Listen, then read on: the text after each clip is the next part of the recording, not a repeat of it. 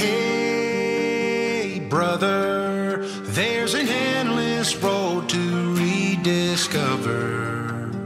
Hey, sister, know the water's sweet, but blood is thicker. Oh, if the sky. Welcome to the Reformed Brotherhood. Brothers don't shake hands. Brothers gotta hug. I'm Tony. And I'm Jesse. brother? I'm gonna have a brother? I've always dreamed about having a brother. If you'd like to join our Brotherhood, you can join our Facebook group. You can email us at reformbrotherhood at gmail.com or you can find us on Twitter at reformbrohood. You can also subscribe and rate us on iTunes, Google Play, Stitcher, or anywhere else podcasts are found. Hey, brother. Hey, brother. Hey, brother-in-law. Hey, brother. Hey, brother. Conrad, what's going on? Eh, not much. Just hanging out here in the studio. And Jesse, you shut up, and I guess we're doing a podcast. We are doing a podcast, and right in this very moment, Tony is basically buried under a mountain of snow. So, Conrad, Telos, and I are hanging out, living the dream. Doesn't get much better than this. Yeah, Star Wars came out last night. Yeah, Star Wars. I don't know. Yeah, kind of last night. It's supposed to come out on Friday, but midnight shows are technically supposed to be Friday mornings, but then it's everything's just been moving up, kind of like Black Friday, how Black Friday used to be on Friday, but now it's open on Thursday. It's the same thing with movie releases. So we actually watched it at nine o'clock on Thursday. Really? Yeah. So there's like movie release inflation. Like every, Yes. everything is like just kind of seeping into the the next day. Yeah, because it's just so much easier for um, for movie theaters to start instead of doing midnight show and just do one show and have all your staff like up for one thing. It, it just it made a lot more sense for movie theaters just to start at eight. I think that eight eight o'clock is the new midnight. It's the new midnight. Yeah. Just like 30 is the new 20. Yeah, Yeah. and Thanksgiving is the new Black It's the Friday. new Black Friday. so we're recording this on Saturday, and I was hoping I was going to be able to get to you before you saw this movie. But being that you, as far as I can tell, are like a complete Star Wars expert on like all things Star Wars, I, I guess I shouldn't be surprised you've already seen this movie and probably have like a very solid like philosophical critique Yes. of everything that happens. yeah, that's all I do. Um, yeah, it's because it's it's a prequel to Episode Four, the original one.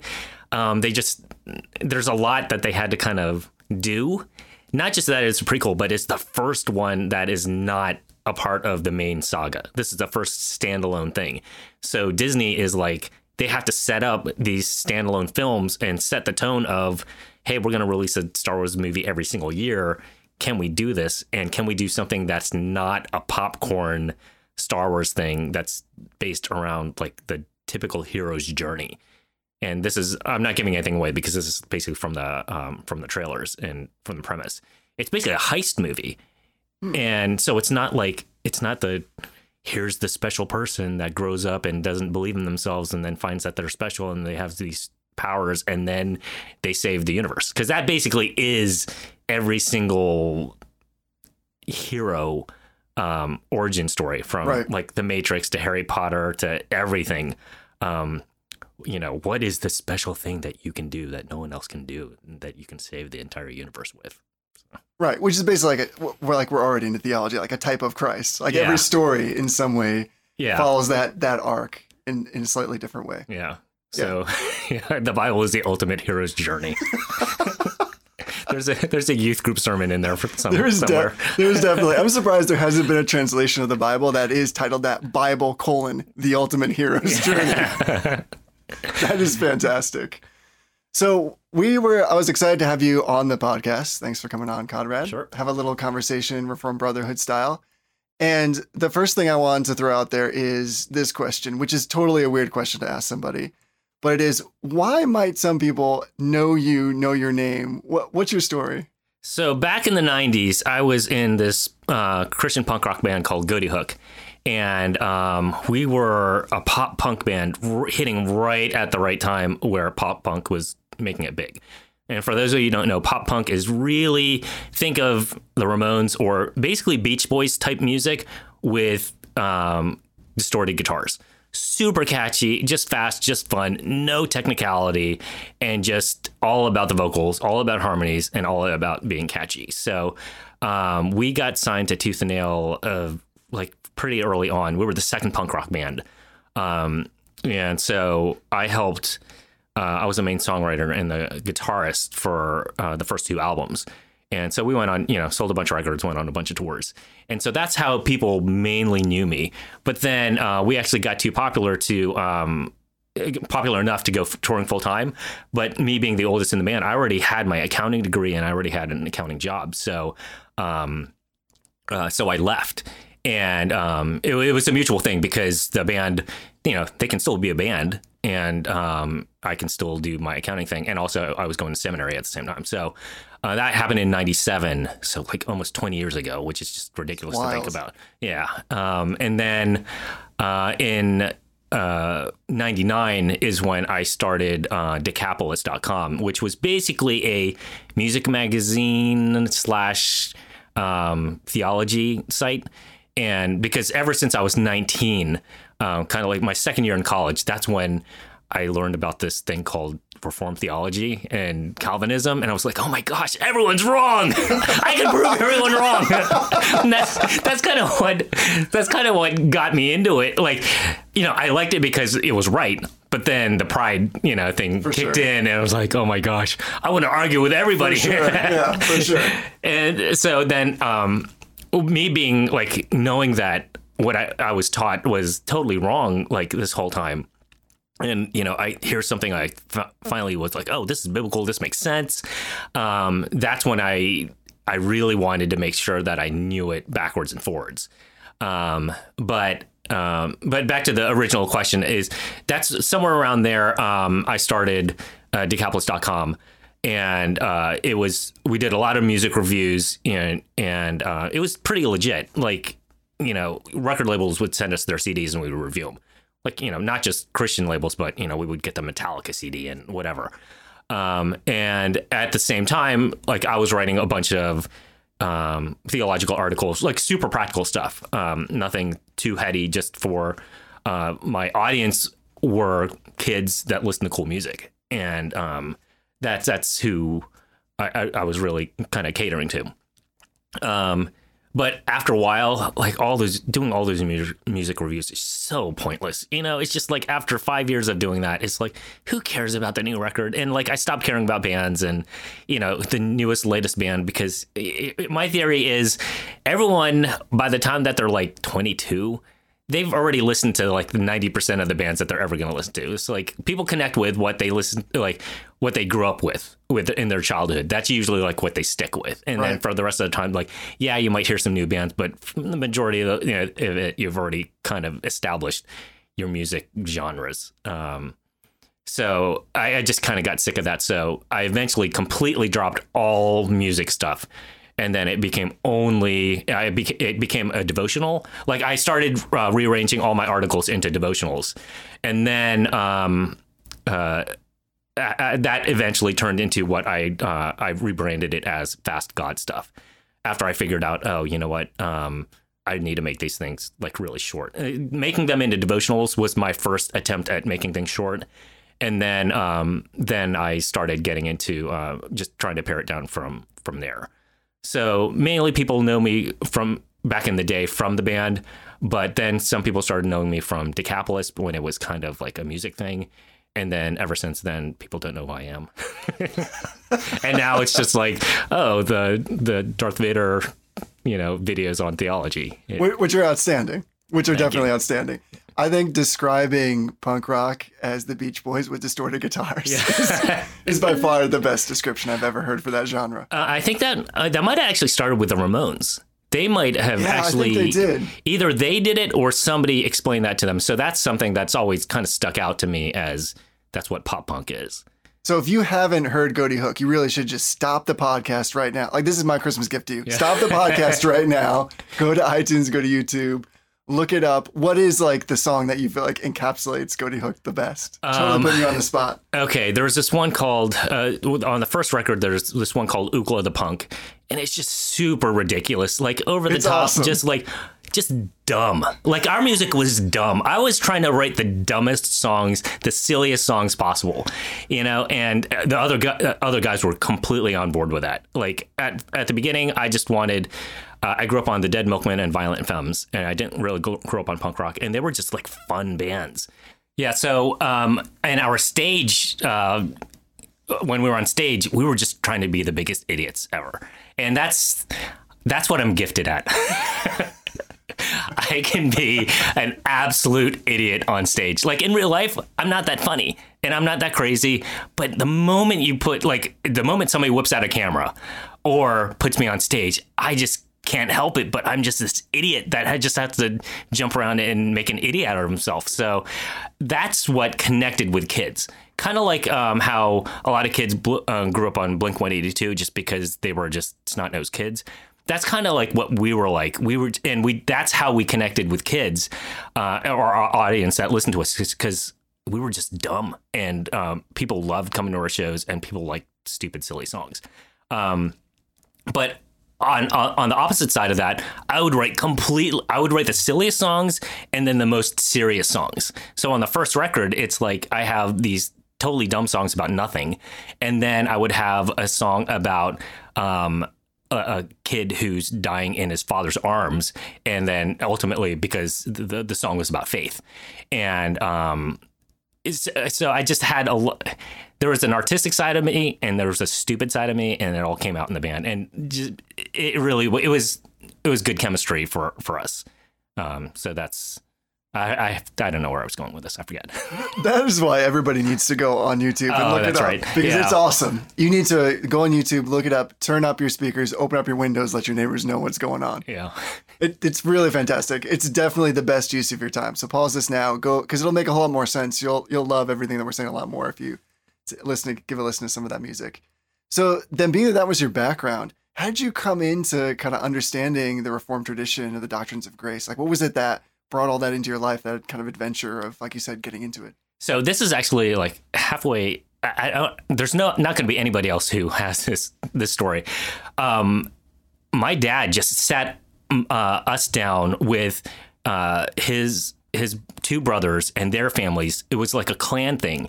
He invited everybody over and said, "Hey." I just discovered basically this thing called Reformed theology, and he went through Calvinism, and he just went through the tulip thing, and we were all like, "What in the world is this stuff?"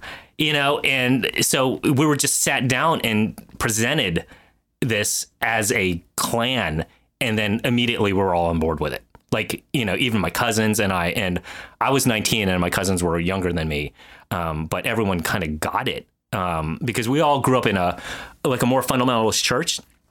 The church was awesome because like we knew our Bible verses and Bible books of the Bible better than every other kid that went to any other church. So there was we had a great background with that. It was just the theology was uh, you know just traditional Arminianist and whatever.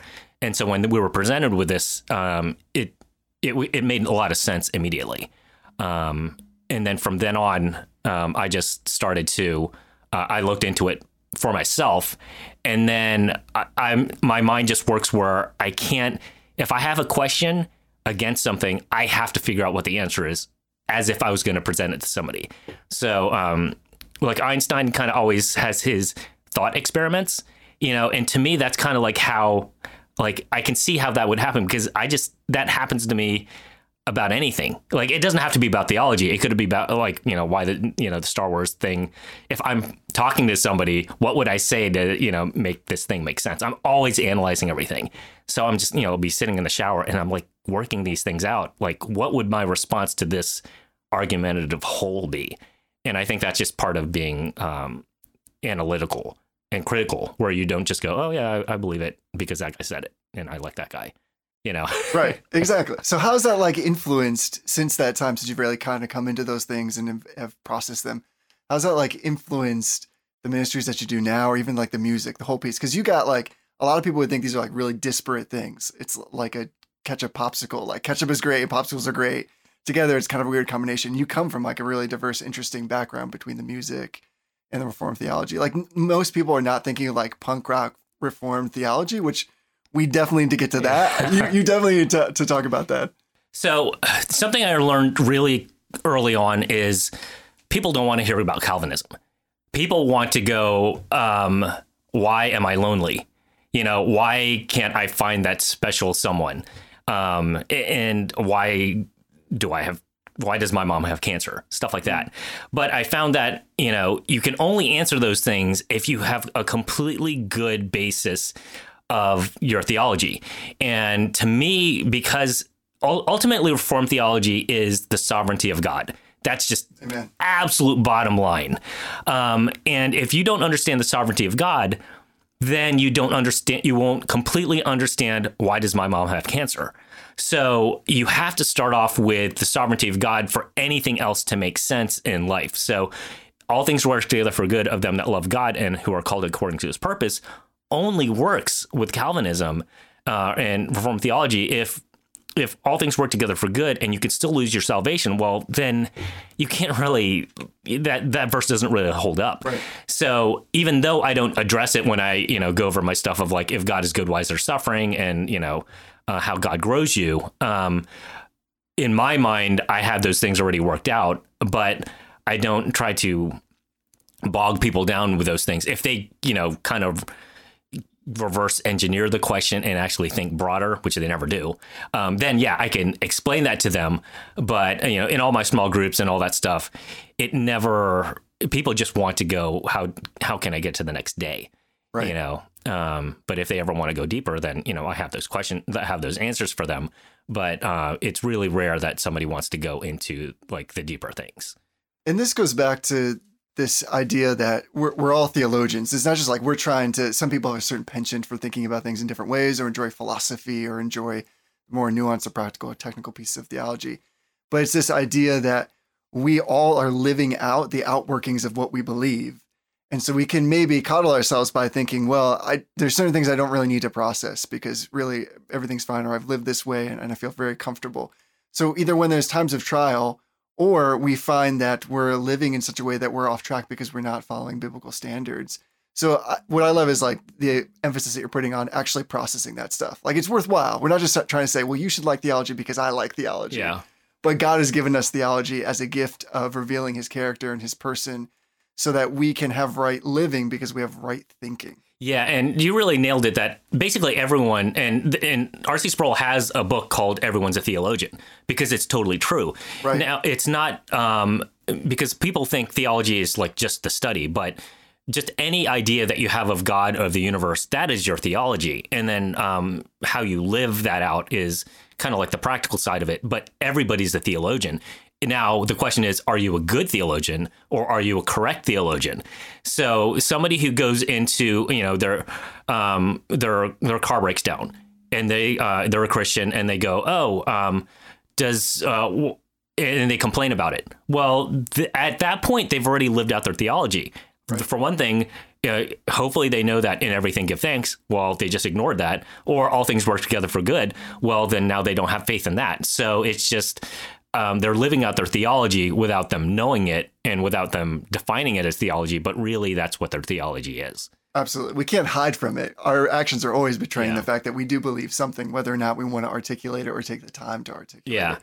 And as a band, um, back in the '90s, this was the, the the kind of the most annoying part of being a Christian band. Is everyone always had expectations of what a Christian band was supposed to do, and um, it was always you have to preach from stage, and that was a completely Arminian thing to say because, well, what if I'm, a, you know, we're just a bunch of kids. You know, what what are we gonna say that's actually gonna change anybody's lives? And um, should you know what's the whole purpose of being a band?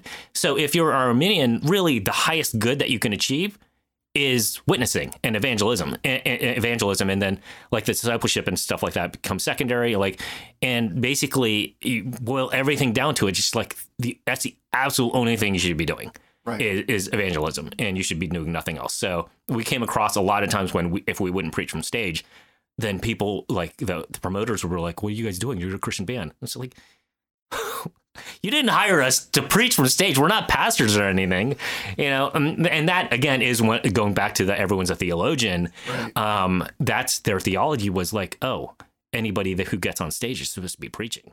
Right. And it's like, um, well, no, we're, you know, and in my mind, I'm just like, well, I'm a Calvinist and, and you're an Arminian. And so that, that, that actually affects what art is. Like, can Yes, you actually have art, you know, as for, I don't want to say for art's sake, but in, in, uh, in a way that just is glorifying to God in and of itself because God created the universe and the universe is already uh, glorifying to God. So I can sing about cows if I want to because God, cows are glorifying to God. Right. Or do I have to preach and the only thing that is glorifying to God is the gospel message? So that that's another case of theology without people even kind of knowing it. And that's also a case of Calvinism or Arminianism without e- people even knowing it. Exactly. And most people don't even know that they're Arminian. Um, and um, that's kind of the thing, too. It's like if somebody, I don't really have a problem with Arminians if they can explain it biblically. But a lot of people will just kind of go, you know, they haven't, they've never looked into it. Or they're like, oh, it doesn't matter. It's just like, and that, that's the thing that bugs me the most is when somebody says, oh, it doesn't matter because we're all going to heaven. And it's just like, well, it doesn't matter for that one thing of, you know, yeah, we're going to go, both go to heaven. But don't you think your worship of God matters? Absolutely. Yeah. And like your understanding of God, your praise and thanks is that's, that's ultimately the highest good that we can achieve is to love God, which is praise, thanks, and obedience. And praise and thanks are like, well, you can, two people are going to have two different praises of God if you're Calvinist or Arminian. Mm-hmm. And it's like, well, one's right and one's wrong, you know? And don't you think that that would be important for you if loving God and glorifying God is the highest goal that we can achieve to actually figure out what God did in the story of salvation, the Right. hero's journey? the, the hero's journey. And I think that's one of the reasons why God has given us this opportunity to interact with other people that have somewhat different theological bents is partly because to remind us that we are to work out our, our salvation with fear and trembling, like Philippi, a la Philippians 2. And that that helps us to sharpen one another. We ought to be thinking particularly about certain things. And you're right. The worship of God is is a highest end to enjoy him and to worship him and to praise him. And so if we're not doing that well or not being thoughtful about that at least, like mm-hmm. we just kind of come in as consumers. I know a lot of that gets wrapped up in music, which I'm sure you've experienced through time. And I've actually thought a lot about what you were just saying in terms of art itself. Like there's in fact Paul gives warnings to teachers that say not everybody should be a teacher. Like to be a teacher is a very serious thing. Yeah. It comes with its own sense of accountability. And the wonderful thing in my own life was, I mean, Ghoti Hook was like crazy influential for a lot of people, including myself. And it's just good, clean, fun music. Like there's a lot of heavy stuff in there, but there's also just a lot of enjoyment of life and art and music for the sake of that. So mm-hmm. You can, I've thought about this before where you could be listening to something just downright awful, like awful lyrics, awful worldview, and there'll be like a hook or something in that song that will give me pause and just say, think like that's glorious. Like God made music by design. So even mm-hmm. these people that may try by their words to blaspheme him are in some way actually praising him because they're using the very medium he created Right. to do this thing that they think is actually winning some kind of battle against him. Yeah. And also, like, if you look at the Old Testament, God used heathens, non Jewish people, whatever, um, to build a temple, uh, you know, as the artist. So, in God's mind, like, he wanted, like, all the, the sculpturing and, like, all, like, the, the artistic type of things um, during the rebuilding of the temple. A lot of them were non Jewish people. And, um, you know, so to God, it's like all that stuff is already glorifying to God, like these mediums that He created, like music and all this stuff. And yeah, it, like you're exactly right. Like some people might not give glory to God, but that doesn't mean that music is now somehow not glorifying to God. Right. In the same way that atheists will use all these the powers of logic and deduction, Yep. their skillful thinking, which is what God has given Yeah, to deny exactly, him. So there's yeah. like amazing amount of irony there. Yeah.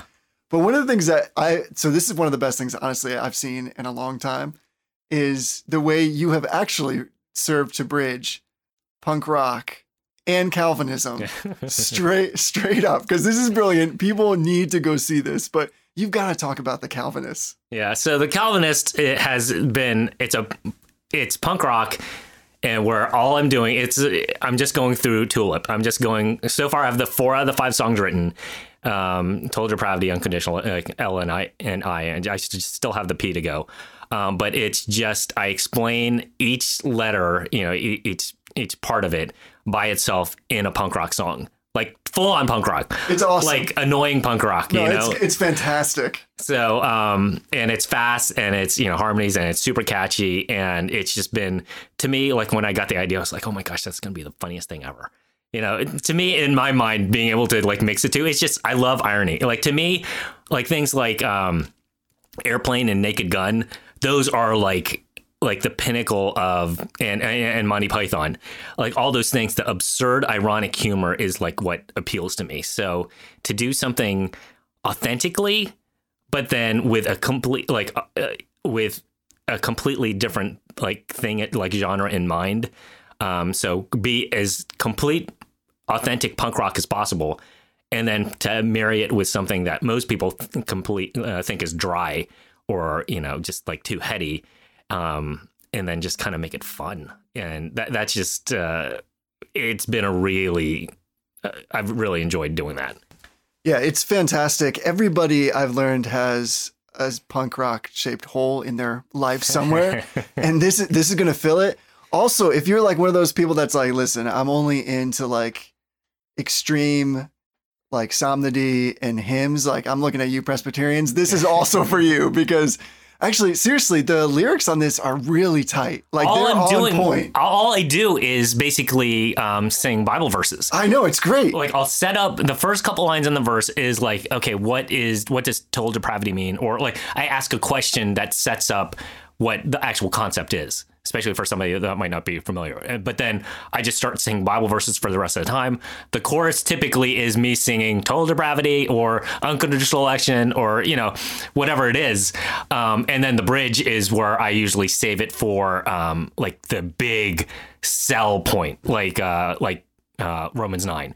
Why don't we just listen to it? Okay, so um, this is unconditional election, and here is the chorus, and then you'll basically hear me sing unconditional election and some Bible verses. Unconditional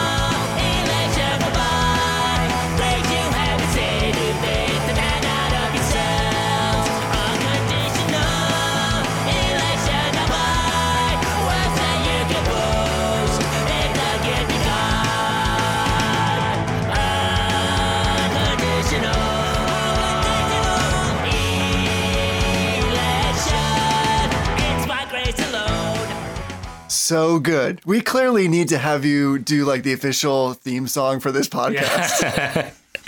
Yeah. Um, like after this is done, I want to do another project. I don't know, like Martin Luther and the Reformation, you know, something like that. I love it. Where just because, you know, I'm going to run out of stuff for the Calvinists because I want to end at P, at Tulip. That's it. And that'll be done. And then I want to move on to the next thing of just something crazy. It's it's brilliant though, right? Because here's the thing: like in a world where like reformed theology has increasingly become more in vogue again, you can just slap like reformed on like everything. It's Mm-hmm. Yeah. in front of everything now. I have yet to see like reformed rock. Like this is to me like totally untouched space. Yeah. And uh, oh my gosh, it's so much fun. You know, and that's the It's thing. Like, all, all I care about, I only care about two things in life. Um, well, three things. Okay, it's music, theology, and then there's sci-fi in there. So I, I don't, I don't know how I can work sci-fi into it, but um, just the mixing the music and the theology. Actually, I've worked in music and, th- and sci-fi before. The last uh, song that my wife and I did. It's a song about a specific episode uh, in Star Trek Next Generation, and it's really, really nerdy. But It's like the nerdiest song ever. The music is really good. So I've listened to this song a couple of times, and I do feel like bad because there's got to be like some crazy level of understanding that's totally lost on me Yeah. because I'm not sure what's going on, but whatever it is, it's brilliant in the Yeah. lyrics. Well, I actually um, reference Mr. Worf, who's the Klingon guy, and then I uh, the first name Beverly, who's the the, the ship's doctor, and uh, it is super specific. And if nobody knows the episode, well, then it just sounds like a good song. But then, uh, hopefully, a good song. And then, It uh, is a good song. but having it completely nerdy, um, it's just that's I don't know that's fun. So that's that's something I really like doing. I really like music, theology, and sci-fi. So I kind of like use. I try to like mix the two, uh, mix two of the three. And one of these days, I want to do um, is the force anything like God. I actually did a um, like a five. Uh, actually, ended up being like an eight minute thing of is the force anything like God. Um, before I trimmed everything down to a minute. Um, uh, but at that point, I was like, I actually had it edited and everything. And at that point, I was like, oh, nobody's watching this stuff. Because I used to do before Fast God stuff, which basically right now is one minute videos where I explain something. It used to be me in front of a, you know, me explaining something for like five to seven minutes, which I thought was going to be fast enough for, you know, people to listen to things that you know people won't listen to RC Sproul talk for 26 minutes, but maybe they'll t- listen to something that's five to seven minutes. And um, after doing like a few of those, I was like, oh man, nobody cares. that that's almost my motto in life is nobody cares. The internet is fickle. Yeah. So that's when I, you know, I started paring it down. But yeah, the very last unreleased video I did was uh, is the force anything like God. But to get to that point, I actually had to prove that God existed, which I was able to do really fast because uh, to me that's that's really easy, and I I can do that in a minute. Um, but then to have that on top of is the force anything like God, that was just too much. I mean, it was fun for me, you know, to to do, but you know, at that point, I was like, okay, well, I need to make these things a lot shorter, so I scrapped that one. But one of these days, I'm going to do that, and also um, talk about the Prime Directive from Star Trek because the Prime Directive is That I'm familiar with. yeah. That that's like the granddaddy, right? Of like Star Trek concepts. Yes, yes, that's their that's their highest moral law according to Captain Picard is the Prime Directive, which is basically non-interference with other species and other cultures. Um, but uh, where it sounds fine on some level, on another level, it just becomes moral laziness, where it's like, oh, we could save these people from destruction. Oh, I guess we can't. The Prime Directive pre- prevents us. We're gonna have to let them die. What's the whole purpose of having a moral code if you can't save people? You know, and so that's just that's one of those things where I want to like address it from a biblical standpoint one day and go, you know, because the it, the parallel to that to me, i in some ways, is the Sabbath. It's like, well, what does the Sabbath exist for if not to do good? You know, it's like, Right, right the, what, it, why does the Prime Directive exist if it's not to do good? Uh, so what's the purpose of it? So um, yeah, that's something that's always kind of bothered me. Um, that I I like to address things that bug bug me. First, that should be a bumper sticker. Like, why have a moral code if you can't save anybody? That that should definitely be a bumper sticker. And second, people are like throwing their phones and their podcast players like in delight that you just mentioned like the Prime Directive on this thing. what? Wait, what? People are throwing their phones in delight that you mentioned the Prime Prime Directive because that's just like we've covered already like a huge amount of space here. Oh, okay. yeah. But yeah, it's just like I, I'm a big, huge nerd, and um, I just. But the thing is, I like philosophy too. So I'm uh, whenever I watch something, it's all about philosophy and theology. So certain things, sometimes I can like pause that and um and not allow it to bug me. Um, but other times I just go, what's right and what's wrong with this? And because something like Star Trek, really, that's just based in pluralism, where basically it's an American philosophy. Everybody's right. You know, what I believe is right, what you believe is right, everybody's right. And I can't say, you know, I can't say what you think is wrong um, because, you know, we both have the right to believe whatever we want. And so, in some ways, I really like watching it because I get to analyze it and go, oh, that's right or that's wrong. Um, so, for the most part, I can. Uh, I like watching those things. Usually, the only time that things really bother me is when they start adding theology to it, and then um, then they then it kind of gets out of hand. Um, sometimes that really bugs me. So, I, I hear that. So you produce like a lot of wonderful content. So music, but also I wanted to hear more about the stuff, Fast God stuff that you have online, especially because you just released one of these short videos in which I believe Darth Vader answers the question, "Is Joel Osteen wrong?" So tell us about like what's what's the purpose of these? Like what what is kind of your goal? What's your ministry with them? And where can people find all that stuff? Okay, so Fast God stuff basically um, evolved out of um, this philosophy that I have of nobody cares.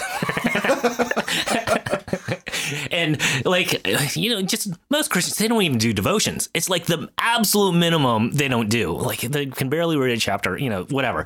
So um and also on top of that you have the american culture that is very it's like to the point uh, it's of snapchat. Like 10 seconds. Like a minute was too long. Whereas before i was trying to do you know like people like you and me we'll sit down and watch a john piper thing or ravi zacharias thing whatever. Sure. and we'll listen for a half an hour we'll go to the next video whatever. Most people aren't like that. And um, most people, uh, especially when they're on the internet, which is where like I'm trying to reach people, uh, it's all short attention span. So I tried to boil things down as as low as it can go and as quick as it can go to its lowest common denominator and explain that and to answer a question like if God is good, why is there suffering? Uh, what is what is my calling? Um, uh, what is heaven like? All those things I tried to boil down into a minute. And um, that to me is um, where I found out people will actually listen. Because I used to try to boil it down to five minutes, and that was still too long for everyone. Um, and it's just people don't want that on the internet. You know, Uh, yeah, there's always going to people be people like you and me, but the vast majority of Christians don't care. They, they, they, it's you're competing against cat videos. so, how can I compete against cat videos? Cat Videos are the enemy. They're so cute, you know. So that's like really that's what like our competition is. It's Yeah. not necessarily with bad theology. A lot of times, it's just against Christians just wasting their time, Right. Uh, and trying to make things that people will actually want to listen to. Because for the most part, you know, everyone's on Facebook and just you know messing around, like and looking at funny things. And that's really a lot of times what we're up against. We're not we're not up against Satan half the times. We're up against people just you know entertainment, wanting to be entertained. Right. So that's kind of how um, I came down to this. And also, I realized people don't want to watch me. Like, who's this random Asian guy? You know, who cares what this guy has to say? Oh, but if I have Darth Vader saying in a silly voice, oh, then people will listen. I'm all over that. so, you know, that's I figured out. Okay, you know what? I'm just going to have, and if you've never seen the videos, it's like literally two action figures talking to each other. Like the latest one, C3PO comes up and talks to Darth Vader and says, excuse me, sir, is Joel Osteen wrong? And then I just go into like a deeper voice, my fake Darth Vader voice is just like, you know, that's that's all I do for a minute and explain things. And then I boil it down to like its absolute lowest common denominator of like, this is actually what prosperity gospel is. And so yeah, I had to listen to like his stuff to kind of um, try to figure out how he does things and then um, then like boil it down. So you know, I, I looked up you know John Piper's you know things and you know R.C. Sproul's like Ligonier's stuff of you know this is prosperity gospel, but it didn't really address how Joel Osteen does things and why so many Christians, including a lot of people I know, um, are kind of like, oh, he's a good guy. He has some good stuff to say. It's because on the surface, he's using the same language Yeah, we are. similar. Yeah, it's like, uh, you know, he says, you know, you have to have faith. Right. Well, yeah, you have to have faith, but well, what's your definition of faith? And it's just, and he'll say, you know, God, you know, won't, you know, forget his promises. Well, yeah, that's right. God Right. won't forget his promises. But then you listen further and like, oh, his promises are What has he promised? yeah, to be rich, to be to get that promotion, to get out of debt. Like it's it's all the all those things. So uh, you know, you have to kind of put take all his quotes, take you know all his stuff, and then go, okay, well, what is he actually? What is the core thing that he's trying to do and tr- trying to preach? And um, that that's always the trick is to boil it down to its lowest common denominator. Because in a minute i can say 170 words. So it's almost like a tweet in some ways. Like as i'm writing these things out i have a i keep my word count and i go oh well i'm at like 150 words. Okay well i have enough for inclusion. Or if i'm at 170 it's like ah, i gotta cut this out. And then but it's it's it's a good exercise at being efficient and not being superfluous at uh, at stuff because and but now it's like now I can really hardly listen, to a sermon because because whenever some you know a pastor says something I don't need three examples of why you know how you know it, what the difference between the east and the west is you know like he has Right. removed our transgressions like whatever like okay well for one thing does it need an example like okay people get it but do, now if they don't if they leave something and they have to uh, explain it to the audience of like here's an example of the east uh, as far as from the west well, just give me one example. You don't have to go to the second or the third one. And that's when it really starts to bug me because I have now this philosophy of efficiency, you know. Um, but but anyways, that that's what my fast God stuff is. So it's one minute stuff, really fast with Darth Vader answering these questions, and I'm trying to make them as practical as possible. Um, and that's kind of like the trick because um, what I like, what I listen to, the questions I ask aren't necessarily what the questions that a random cat video person, a random you know person Christian is going to be asking. So that to me is kind of like the trick. Like the thing that surprised me, the um, the ones that I think are the most practical, like if God is good, then why do I suffer? Or you know, how does you know uh, why do I suffer? Um, that to me is completely applicable to Christians.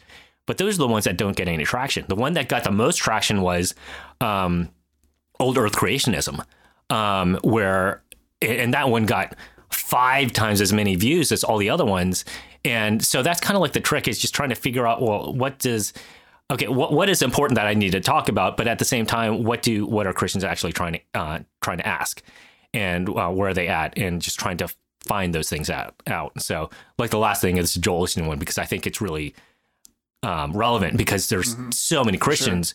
Like you see Christians like quoting from him, and you're like, oh, Right. don't you know what he believes? And it's just like. Uh, it, actually, uh, this, is kind of a story. Um, at what I, my wife and I lead two small groups that are at our uh, at our church, and um, one small group, I just I wanted you know everyone to analyze like a bunch of quotes and tell me you know what's right or wrong about it. So I, you know, uh, listed a bunch of quotes and we kind of analyzed each one. And then I was at the end, I was like, okay, which one of these things were do you think were um, Joel Osteen? And like they kind of got the like, oh, this sounds like Joel Osteen one. And then uh, you know they were like, oh, it's probably this one, this one, this one. I was like, guess what? All of them were Joel Osteen quotes. and they were all terrible. You know, it's just so. Um, yeah, I, I think it's just uh, I, that's something I want to do. I want to be practical with uh, you know with the things that I I present. The videos are great, and I think they're a wonderful tool. Everybody should go check them out, fastgodstuff.com, because even if it's something where you're like, well, I have a pretty solid opinion of what's this particular subject, they're just a wonderful like foil for conversation, like point of interaction with people. Like this is the kind of thing like everybody I think should be sharing on their Facebook, just Yeah. because it's one minute and it draws you into a question and provides like a really succinct answer and a lot more to talk about. But it's a great tool. Like I don't see anybody else trying to present a concept like that in a way that draws you in that's entertaining. Uh, like, do you find that you prefer to hear sermons more from C3PO now, or like Darth Vader? Like, Well, I definitely prefer sermons that are that don't get long. Yeah. You know, and to me, here's here's a sermon. I'm going to kind of go off the sermon thing. To me, it's all about the application.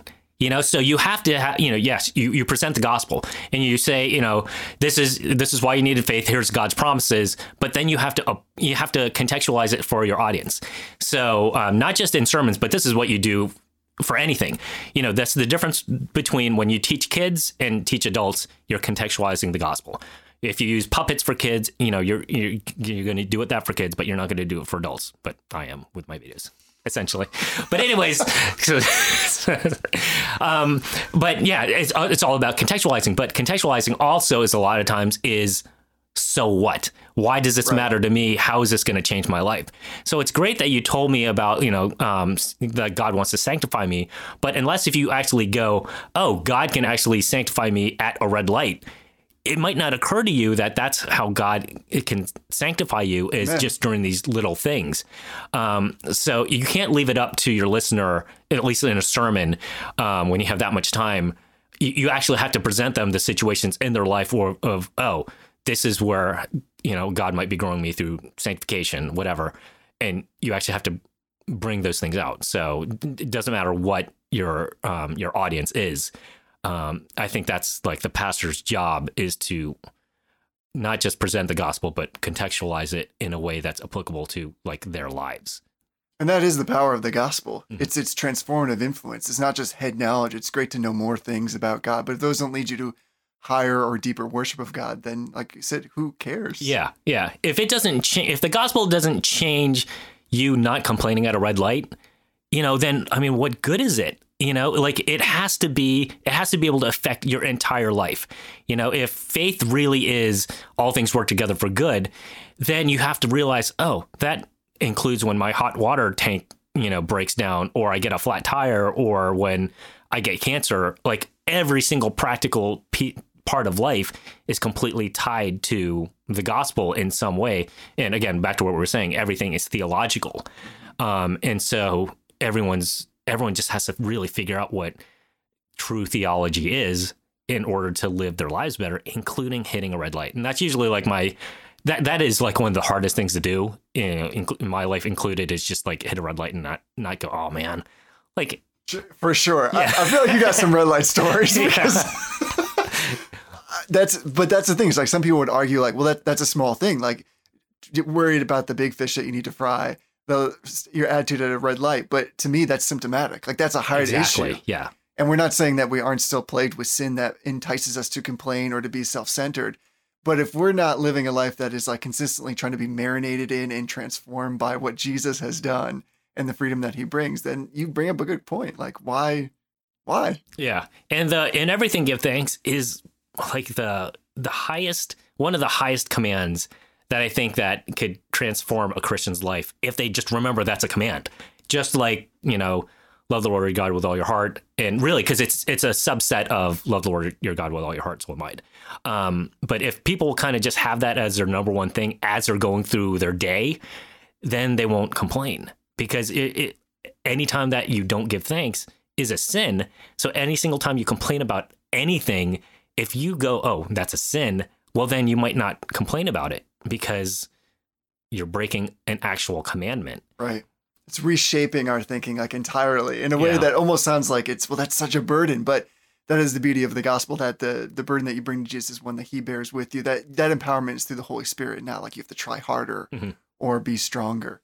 So all that stuff. I think so much of what you- what you do, the content you produce, moves us in that direction, which is why I really really enjoy it. Also the punk rock, but I mean all all that stuff is fantastic. Again, everybody should listen to that. It's outstanding. This has been the definitive like reform theology and punk rock and Star Wars podcast. That- that's what it's become. Nobody has done this. Like you cannot find this anywhere else. So tell all your friends. So Conrad, thank you so much for hanging out and talking about all this stuff. Well, thanks I've, for having me. I've really, really enjoyed it. Do you have any recommendations for any, any of our listeners? Yeah, um, two things, two two books that I've read recently. Um, Randy Alcorn's book on heaven is amazing. Um, most Christians don't have an understanding of what heaven is, and most Christians go, "Heaven is a long church service," you know. And um, the way that it just it's really hard to focus on eternity when people have no idea what eternity looks like. So, um, just the quickest way to kind of explain eternity in heaven is just pretend that Adam and Eve didn't sin. You know, because what God is doing isn't throwing out his plan, it's a restoration of his plan. So, if you just look at um, what happened during in in the garden, well, for one thing, it was physical.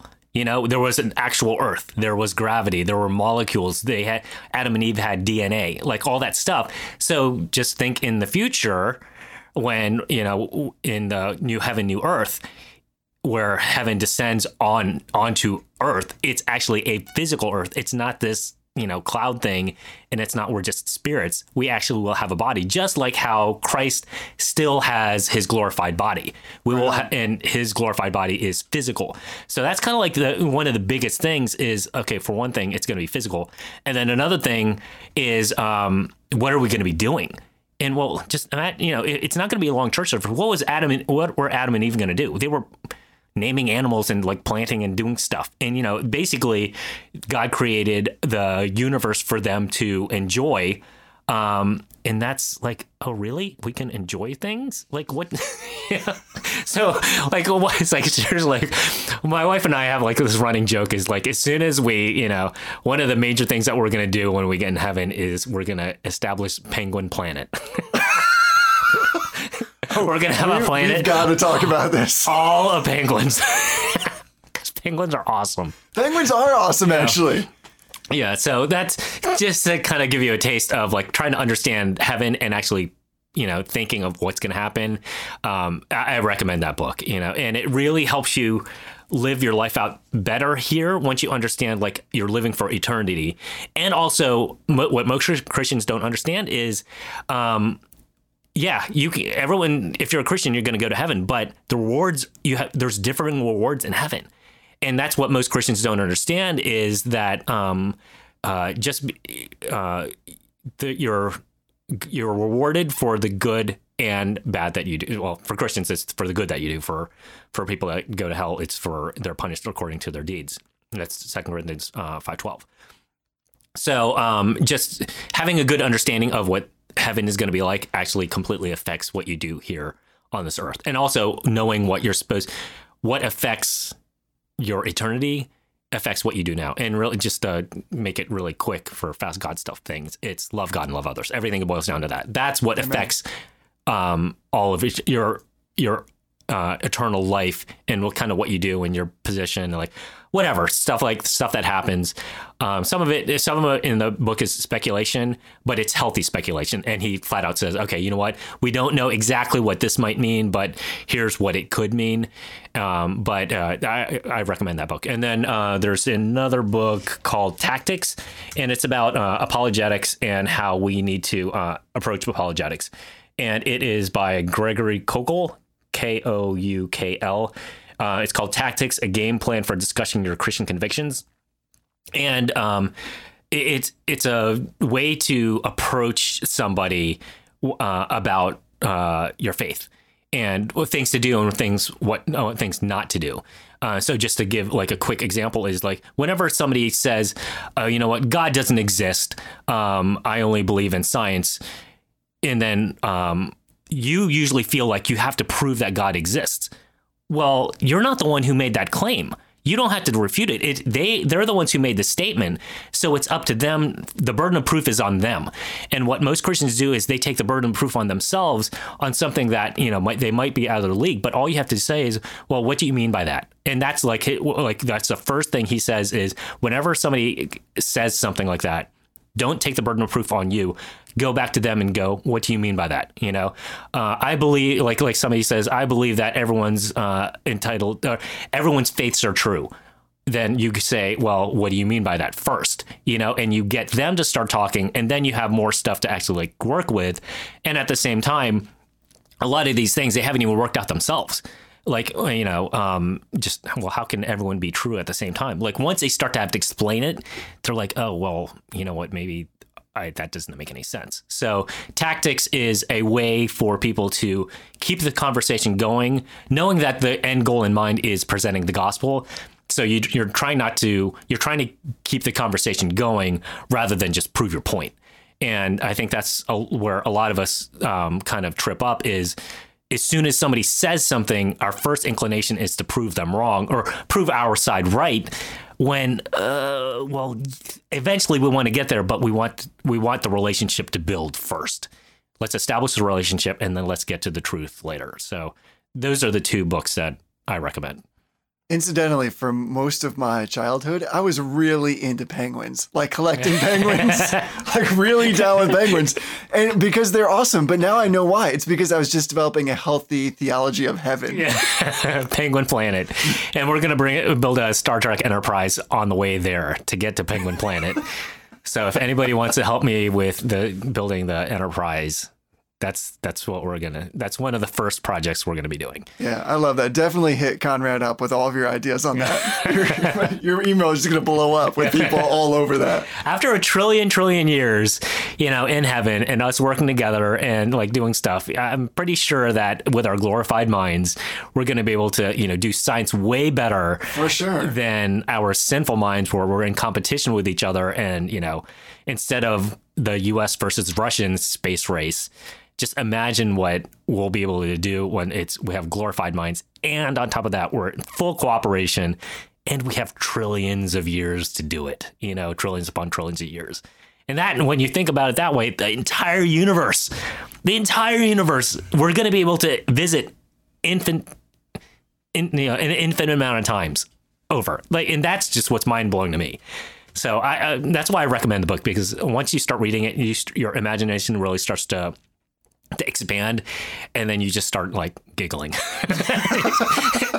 You're just like, oh yeah, what, what am I going to do? Well, I'm going to build, you know, a roller coaster, you know, and then because to I'm going to make the craziest roller coaster for all like all my Christians and brothers and sisters to enjoy in fellowship and in harmony and whatever you know, and then you know what?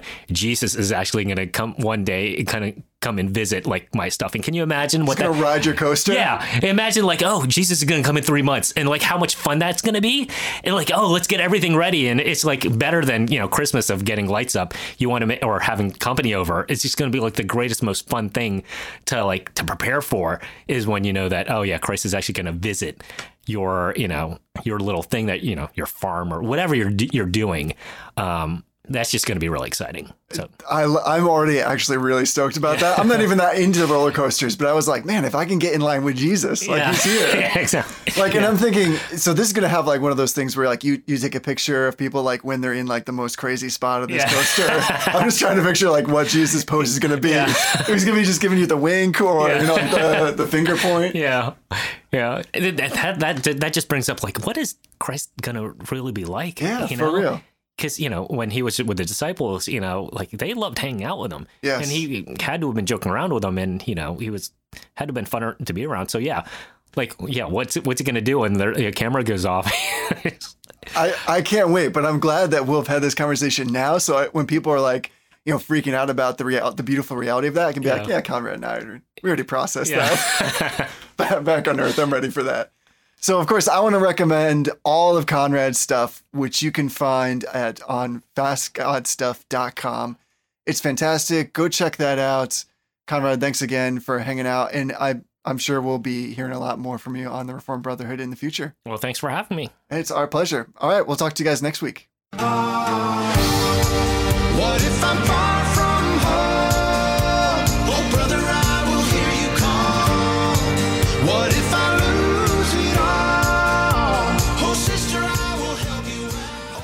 What's up?